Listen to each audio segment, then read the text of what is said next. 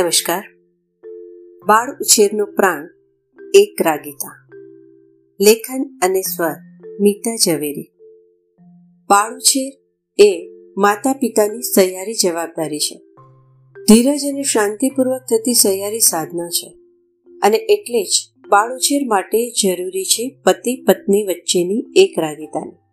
બાળકના જન્મ પહેલાથી જ જો બાળ ઉછેરની સમજ પતિ અને પત્ની કેળવશે તો આ અંગે બંનેની સમજ સરસ રીતે ખીલશે. પરસ્પર પ્રેમનો વિકાસ પણ એક રાગીતાને સુપેરે ખીલવે છે. એક રાગીતા એટલે સહસહમતિ. પતિ પત્નીના બાળ ઉછેર વિશેના સમાન વિચાર, સમાન સમજ અને સમાન વ્યવહાર આ દ્વારા બાળકનો ઉછેર સરસ અને સહજ થાય છે. કેટલાક એવું માને છે કે જે રીતે બાળકનો જન્મ કુદરતી છે એ રીતે બાળક કુદરતી રીતે ઉછરી પણ જાય. એમાં વિશેષ શું કરવાનું હોય?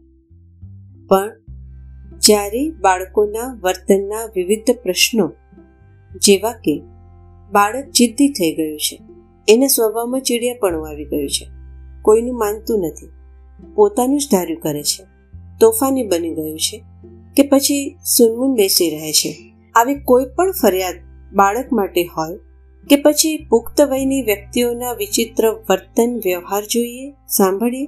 ત્યારે એના મૂળમાં બાળ ઉછેરની કેટલીક ભૂલો પકડાતી હોય છે. આ અંગે વિચારતા બાળકના આવા વ્યવહાર માટે માતા, પિતા કે વાલીના બાળક સાથેના જન્મથી જ થયેલા વર્તન વ્યવહારને તપાસવા જરૂરી બને છે. જે જોતા સમજાય કે જો આ વ્યક્તિનો સમજણપૂર્વક યોગ્ય ઉછેર થયો હોત તો આ સમસ્યા ઊભી ન જ થાત.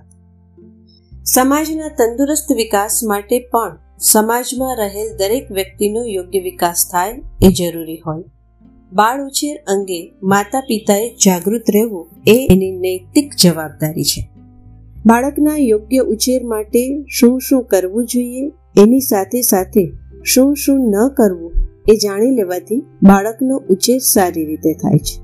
એ દ્વારા એક સારો નાગરિક, એક સારો માણસ આપણે સમાજને આપી શકીએ. બાળ ઓછી સમજ કે બાળક પ્રત્યેના પ્રેમાવેશમાં માતા પિતા કે વડીલો ક્યારેક અજાણતા જ બાળકને નુકસાન પહોંચાડે છે. બાળકના ઉછેર વખતે શું કરવું કે ન કરવું એ માટેની જાણકારી નુકસાનથી બચાવે છે. જેમ કે બાળકને ભરપૂર પ્રેમ કરવો, પણ ખોટા લાડ ન કરવા. બાળકને અયોગ્ય કે કોઈને પણ નુકસાન પહોંચે એવું કામ કરતા રોકવું જોઈએ. પણ યોગ્ય કે ઉપયોગી કામ કરતી વખતે ટોક ટોક ન કરવું. બાળકને માટે એની સંભાળ રાખનાર વ્યક્તિ જેમ કે માતા, પિતા, દાદા, દાદી, આમાંથી કોઈ એક જે નિર્ણય લે તે બીજાએ માન્ય રાખવો. પરિવારના દરેક સભ્યોએ પરસ્પર સન્માન જાળવવો. આ કે આવી બાળ ઉછેરની અગત્યની બાબતોને સમજીને અમલમાં મૂકવાથી બાળકનો યોગ્ય વિકાસ સરળ બને છે. કેટલાક પરિવારોમાં માતા પિતા વચ્ચે કોઈ એક બાબતે બંનેની સંમતિ ન હોય એવું બને કે પછી જે તે બાબતે બંનેની સમજ જુદી હોય, ત્યારે માતા બાળકને એક રીતે શીખવે કે સમજાવે, તો પિતા બીજી રીતે શીખવે કે સમજાવે એવું બને. આમ થતાં બાળક ગૂંચવણ અનુભવે છે. એટલું જ નહીં, ક્યાંક તો પપ્પા કહે છે તે યોગ્ય નથી, કે મમ્મી કહે છે એમ નહીં કરવાનું.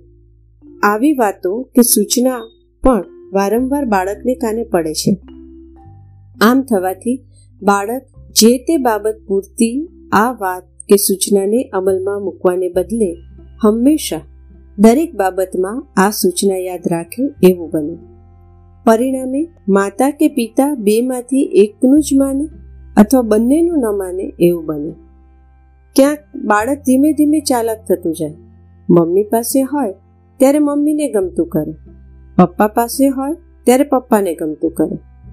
તો વળી ક્યારેક બંનેને એક બાજુ મૂકી પોતાના મનનું ધાર્યું જ કરે. આવી પરિસ્થિતિમાં ક્યારેક બાળક સમજણ વગર કે કાચી સમજમાં પોતાના હિતમાં ન હોય.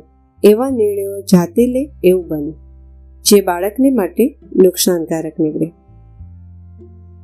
અહીં એક રાગીતાનું એક ઉદાહરણ આપવું કિશોરભાઈ આખો દિવસ ઓફિસમાં હોય, પણ ઘરે આવ્યા પછી બાળકો સાથે વાતો કરે, ત્યારે બાળકોને નવાઈ લાગતી કે પપ્પાને અમારી શાળાની કે ઘરમાં બનેલી ઘટનાઓની જાણ કેવી રીતે છે? કિશોરભાઈ કહેતા કે મારી પાસે દૂરબીન છે. પપ્પાનું દૂરબીન એટલે મમ્મી, એ તો બાળકો મોટા થયા ત્યારે જ એમને ખબર પડી. કોઈ અણધારી કે મોટી માંગ આવે ત્યારે પણ કિશોરભાઈ કે માયાબેન બાળકોને કહેતા કે અમે વાત કરીને પછી નિર્ણય આપીશું. જો કોઈ વખત તાત્કાલિક નિર્ણય લેવાનો હોય તો જેણે નિર્ણય લીધો હોય, એનો નિર્ણય અન્ય માન્ય રાખતા. આમ કિશોરભાઈ અને માયાબેનની એક રાગીતાને કારણે બાળકોનો ઉછેર ખૂબ સરસ થયો. સંયુક્ત પરિવારમાં બાળકોનો ઉછેર સારી રીતે થાય છે. દાદા દાદીનો પ્રેમ અને અનુભવ બાળકોના વિકાસમાં અનોખા પ્રાણ પૂરે છે. પણ સંયુક્ત પરિવારમાં બધાને બાળુછેર માટેની સમજણ ન હોય, ત્યારે બાળકના હિતમાં ન હોય એવા બાળક સાથેના દરેકના જુદા જુદા વર્તન વ્યવહાર બાળકના વિકાસને હાનિકારક નીવડે એવું બને છે. એક ના કહે તો બીજા પાસે અને બીજા ના કહે તો ત્રીજા પાસે જઈને પોતાને ગમતું કામ બાળક કરાવી લે કે વસ્તુ મેળવી લે. પરિવારના દરેક સભ્યોને બાળક માટે સ્નેહ તો હોય જ. બાળકને જરૂરી અને પૂરતો પ્રેમ કે વસ્તુ આપવાના જ હોય.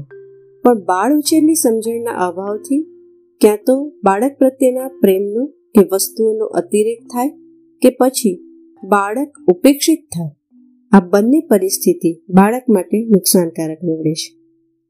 જ્યારે બાળક પ્રત્યે વધુ પડતું ધ્યાન અપાય કે પછી પરિવારમાંથી કોઈ બાળકનો હંમેશા ખોટી રીતે બચાવ કર્યા કરે, ત્યારે બાળક તોફાની બને, કોઈને ગાંઠે નહીં, ખોટી જીદ કરે એવું બનતું હોય છે.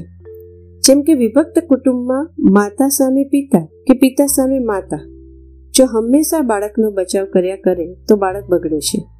એ જ રીતે સંયુક્ત પરિવારમાં માતા પિતા સામે બાળકને વડીલ દાદા દાદીનો ખોટો સહારો મળે તો બાળકના સહજ સરળ વિકાસમાં અડચણો આવે છે.